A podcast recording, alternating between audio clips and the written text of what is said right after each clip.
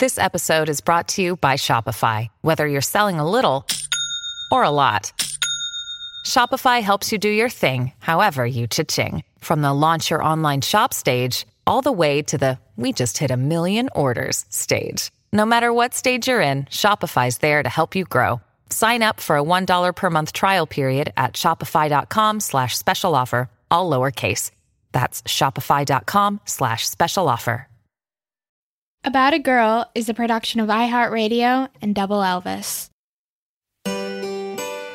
You know about Elvis Presley, the king of rock and roll, singer, actor, the blueprint for everyone who followed, one of the most significant cultural icons of the 20th century.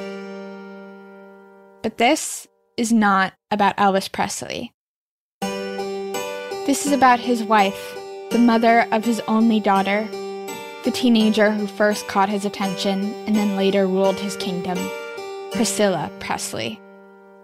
This story is about a girl.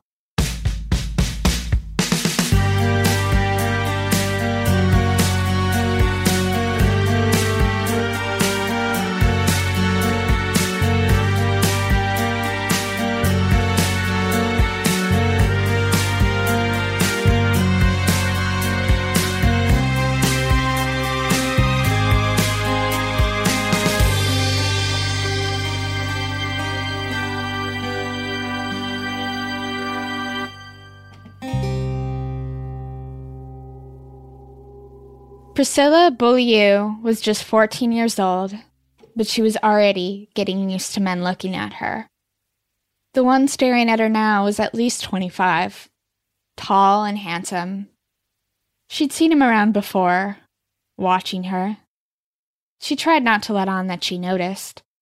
Shy and anxious, Priscilla was the kind of girl who burst into tears and apologized to everyone when she was crowned the queen of her junior high school. Not the kind of girl who felt comfortable talking to grown men, especially in surroundings as unfamiliar to her as Wiesbaden, Germany, where her family had just moved. As an Air Force brat, Priscilla was used to moving from place to place. She lived in six different cities in 10 years. But in Wiesbaden, she didn't even speak the language. And there were few other Americans anywhere near where her family was stationed. They moved into a local hotel that turned out to be a bordello. Every day after school, Priscilla would flee to the Eagles Club, a mostly empty canteen for Air Force service families, where she'd spend her afternoons feeding quarters into the jukebox and writing teary letters to friends back in the States. That was where she was when she first noticed the man who was staring at her now. Before, he'd kept his distance, now he got up and sauntered over to where she was sitting with her younger brother. He asked her name, and she told him, but warily. In Germany, it was strange for her to be approached by anyone, especially a grown man asking her questions about herself, even if he was an American. He told her his name was Currie Grant. He asked her if she liked Elvis Presley. Of course she did. She was an American teenager. It was almost required. I'm a good friend of his, the man said. You know, he's stationed here in Germany? My wife and I go to his house quite often. How would you like to join us one evening? She said she'd have to ask her parents. Priscilla had never been an Elvis Presley superfan. Other kids back at her Texas junior high had been real fanatics. Girls wearing hound dog pink lipstick and Elvis bobby socks, boys with newly grown pompadours and sideburns. Priscilla's father had presented her with Elvis's first album because he'd heard it was what the kids were crazy for. Her mother said she thought he was obscene. Priscilla had seen him on TV and thought he was pretty dreamy, though she didn't say so. When she'd learned that her family was moving to Wiesbaden, her friends had teased her that she was going there to meet Elvis. Everyone knew he was stationed in Germany for his heavily publicized stint in the army. She joked along with them. Right, I'm going to Germany to meet Elvis Presley. That was silly, of course. But this man, Mr. Grant, told her that Elvis would be pleased to meet her. Elvis gets lonely here. He could use a nice girl to talk to. It took Grant two weeks to win her parents' approval. Her father only finally agreed because he knew Grant's commanding officer. He figured she'd be safe with an Air Force chaperone. She dressed in her best outfit a sailor dress with white shoes and socks. Mr. Grant picked her up at 8 and drove her to Elvis's house in a nearby town. A drab looking three story house with a white picket fence and a sign in German saying autographs between 7 and 8 p.m. The living room was full of people, and there was Elvis in a red sweater and tan slacks. Wow, it really was Elvis. Mr. Grant led her over to him. What have we here? Elvis asked. This is the girl I told you about. She sat down next to him, and Grant disappeared. There was an awkward silence until Elvis asked her if she was a junior or senior in high school. No, I've only just started high school. Elvis started laughing. Why, you're just a baby. He was 10 years older than her, and she felt her face begin to flush. Elvis got up and went to the piano and began to play. The room hushed. Priscilla gazed around and immediately felt uncomfortable. She caught sight of a giant poster of a half naked Brigitte Bardot. Everyone in the room was an adult, and they were drinking and smoking. What was she doing here? Then she noticed that Elvis was trying to get her attention. He seemed to be playing especially for her, showing off. She felt blazingly self conscious. The party began to break up. Elvis ushered her into the kitchen where his grandmother was cooking for him.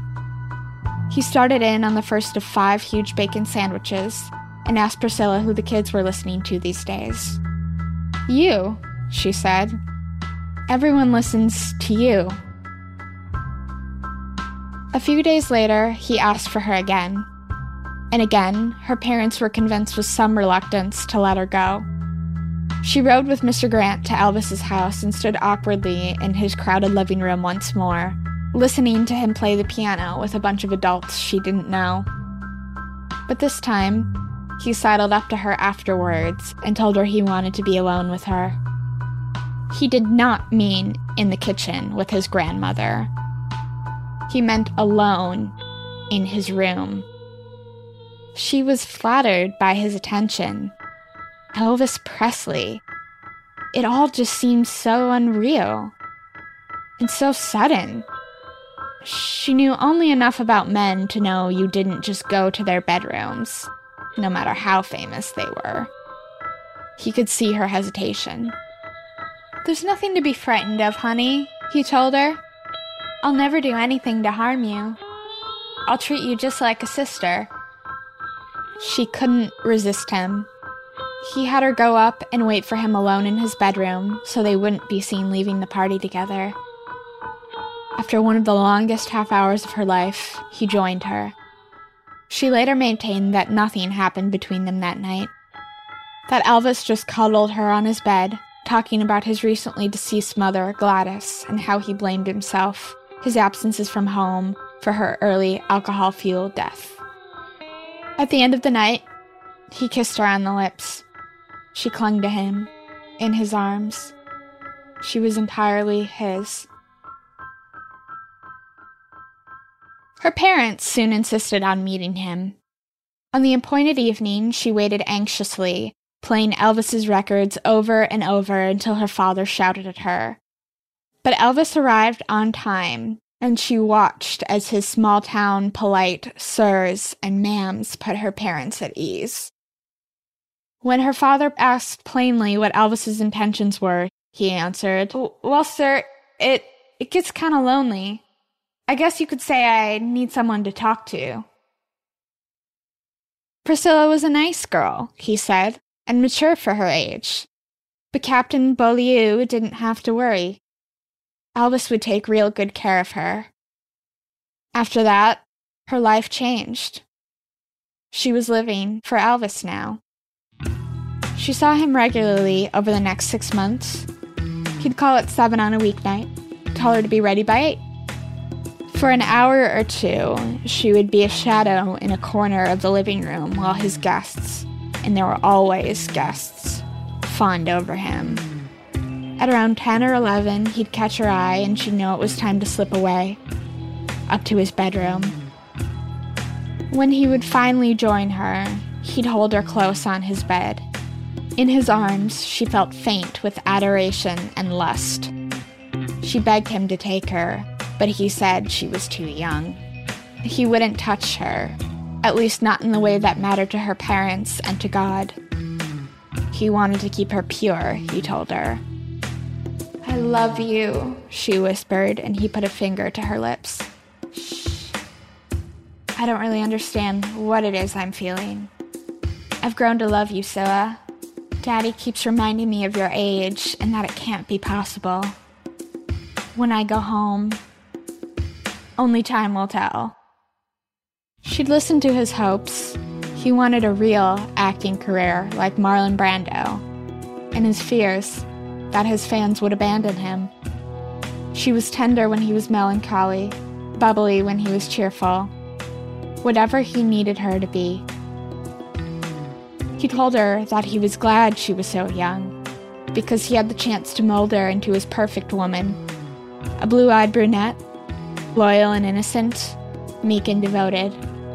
Not like his stateside girlfriend, Anita, whom he was worried was cheating on him, or the other women he'd met here in Germany, some of whom were downstairs at this very moment, hoping for their own tryst with the king.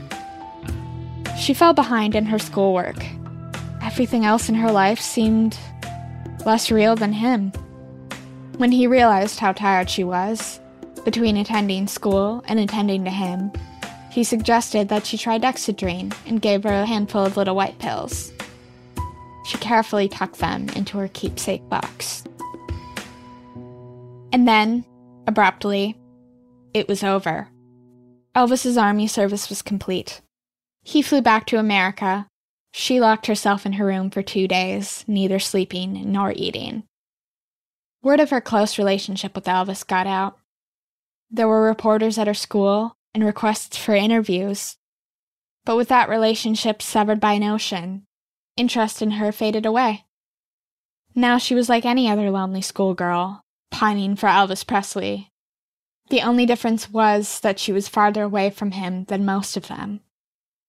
Her parents told her to forget about him, that he was going to forget about her. Two years went by that way though he did not completely forget about her. From time to time, the phone would ring, and it would be Elvis, calling to tell her about a movie he was shooting or a record he was making, but those calls were few and far between.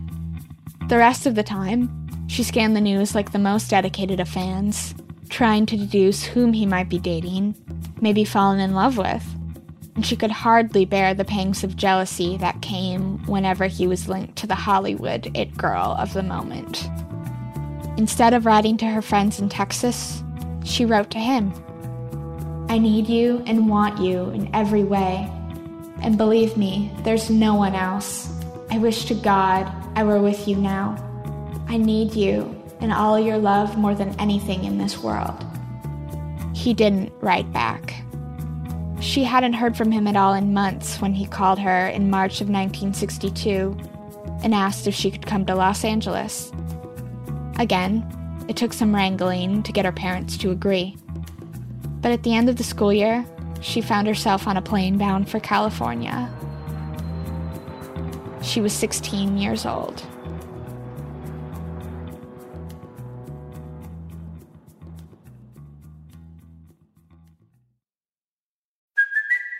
It's Kaley Cuoco for Priceline. Ready to go to your happy place for a happy price? Well, why didn't you say so? Just download the Priceline app right now and save up to 60% on hotels. So, whether it's Cousin Kevin's Kazoo concert in Kansas City, go Kevin, or Becky's Bachelorette Bash in Bermuda, you never have to miss a trip ever again. So, download the Priceline app today. Your savings are waiting.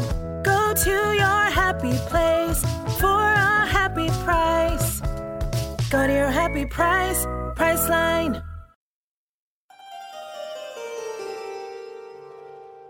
Elvis had told her parents that she would stay with him in LA, surrounded by chaperones. He took her to Las Vegas. They checked into the Sahara Hotel. It was going to be their first full night together. but his words started to slur as they got into bed, and soon he had passed out from the sleeping pills he'd taken.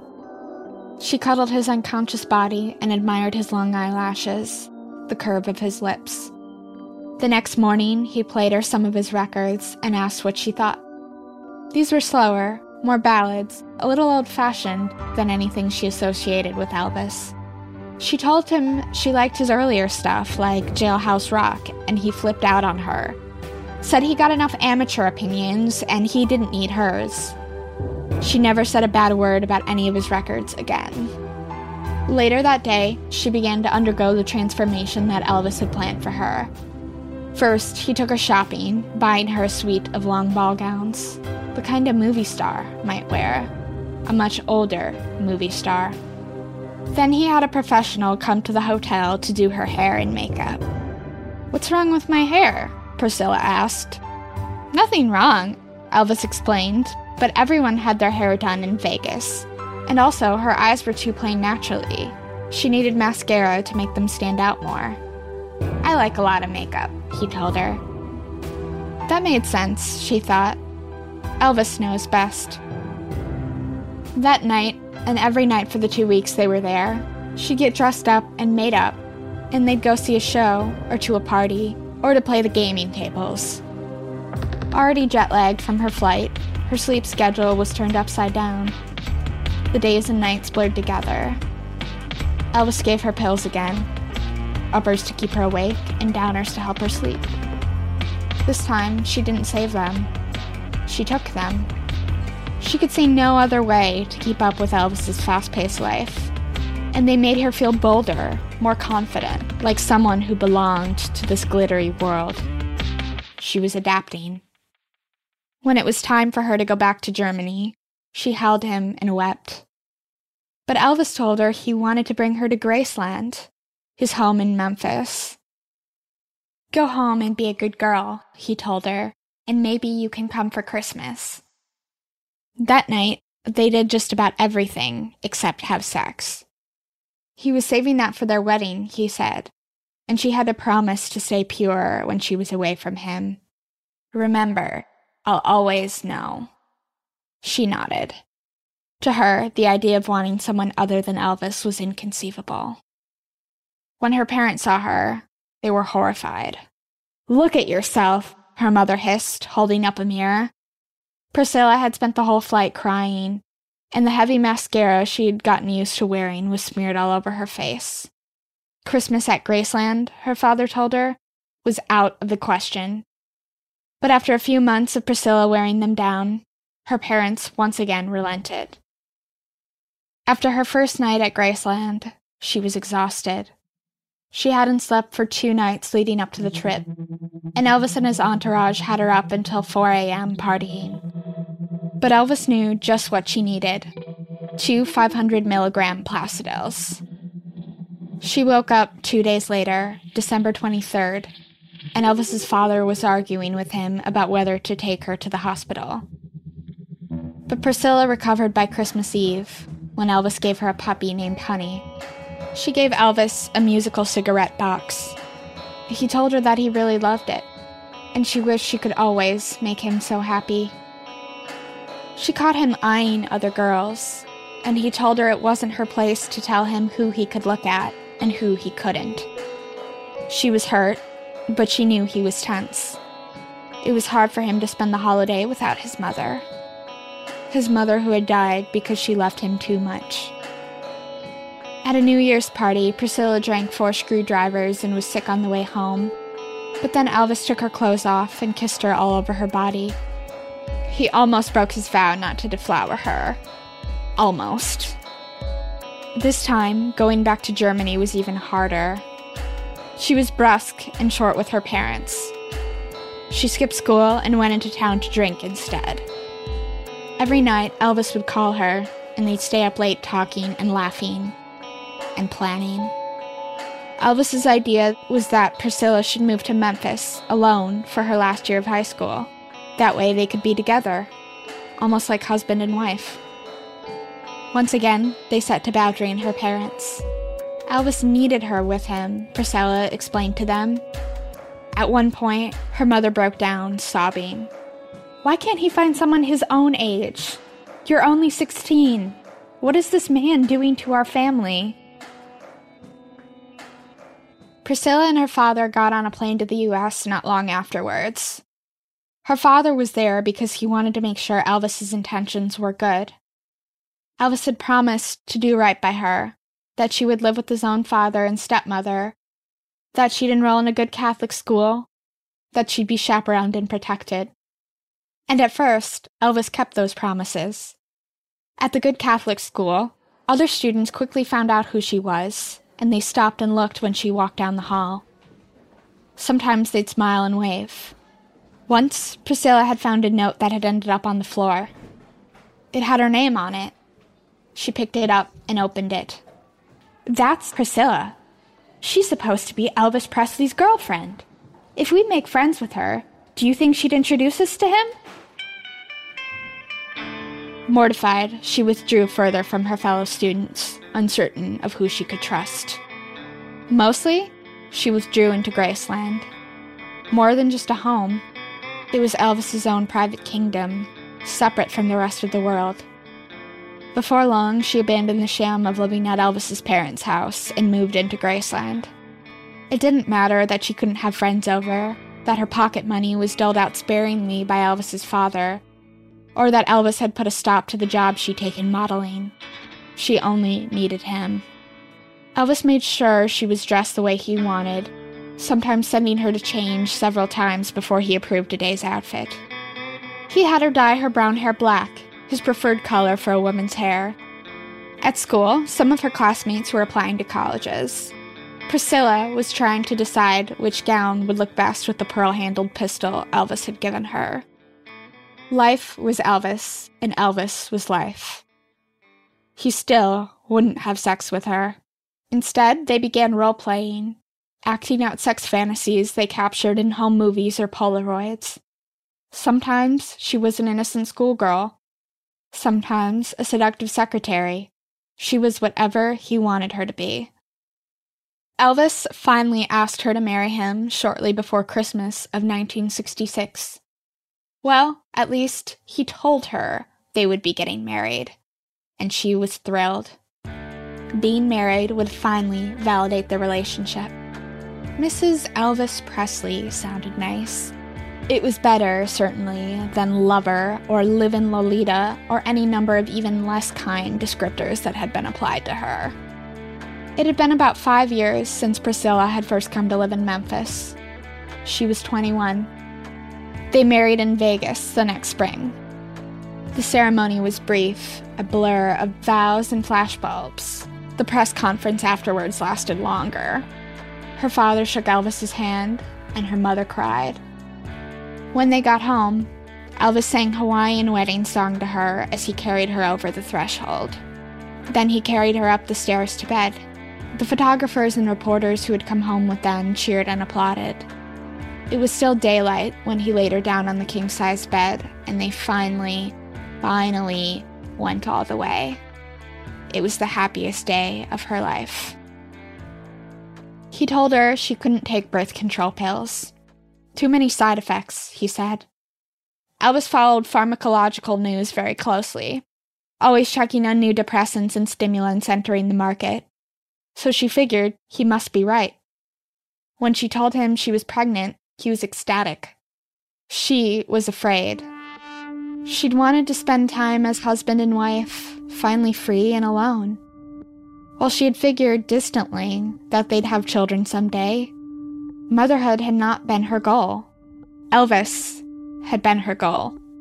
She wanted to be beautiful for him, to be as attractive as his glamorous co stars. And she dreaded being laid up and helpless with a fat stomach, stretch marks, and a puffy face. Women use the excuse of their pregnancy to let themselves go, she'd often heard Elvis say.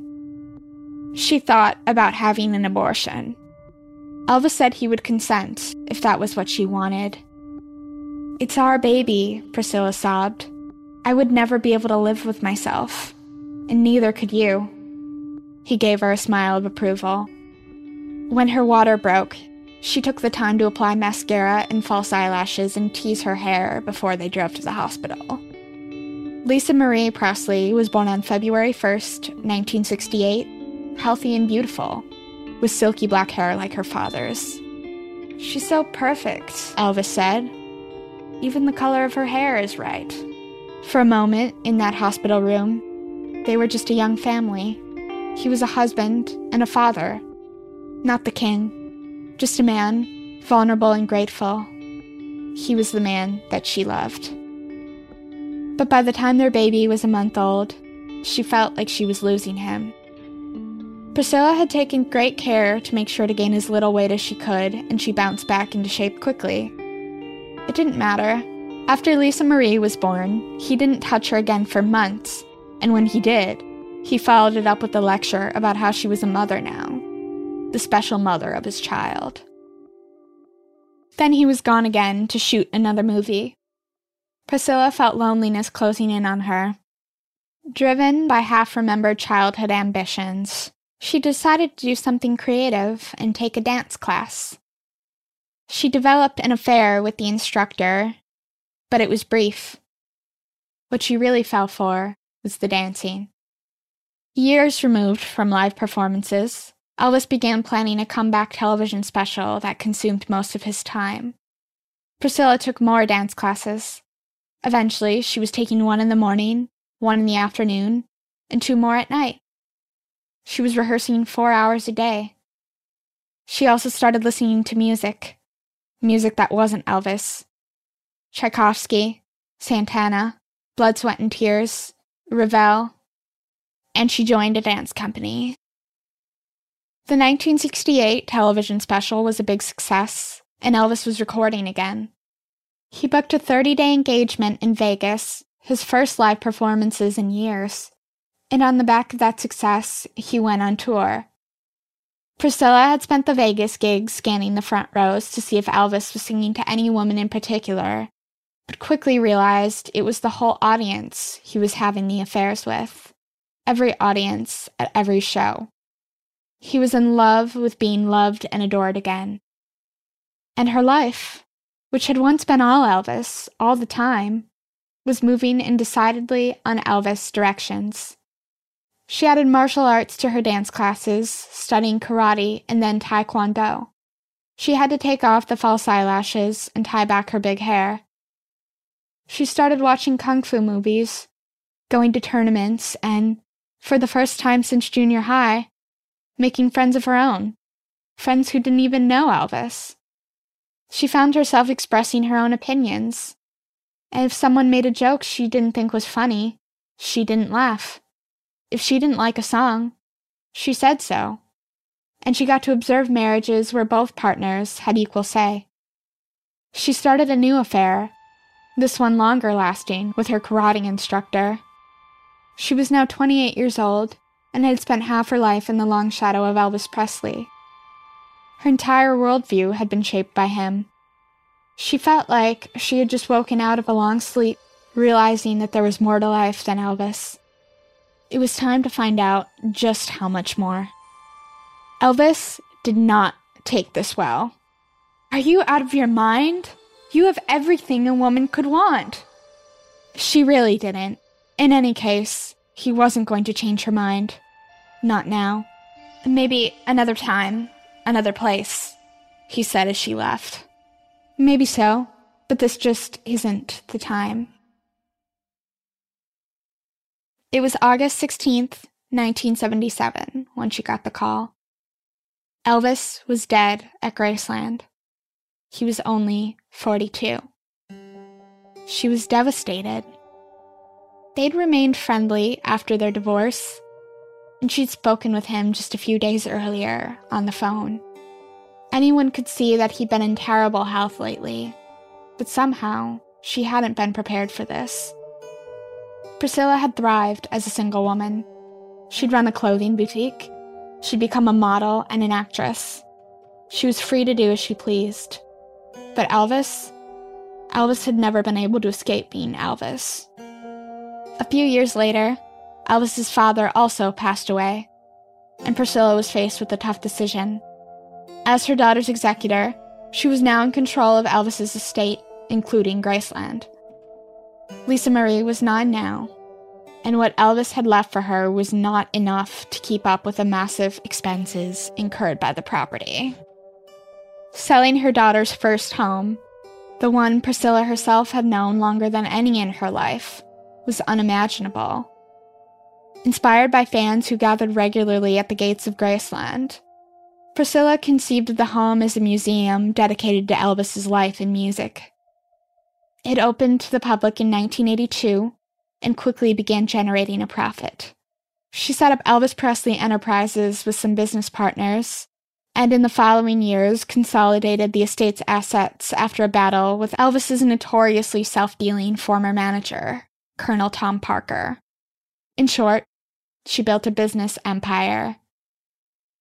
Despite Elvis's once total control over her every thought and action, Priscilla became the one who would control and protect his legacy. Elvis Presley is the eternal king of rock and roll. More than 65 years after he walked into Sun Records to record his first song, his music and image endure. His fans are still legion, and generations of artists owe some debt to his influence. But this isn't about any of them.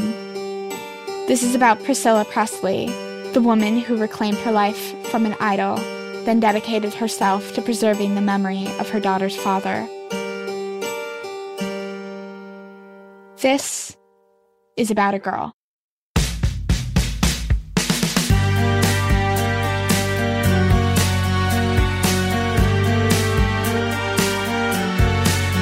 A Girl comes to you from Double Elvis and is executive produced by Jake Brennan and Brady Sadler. It was created, written, and narrated by me, Eleanor Wells, with additional writing and editing by S.I. Rosenbaum. Scott Janovitz is the show's producer and mixer and provides music and editorial support.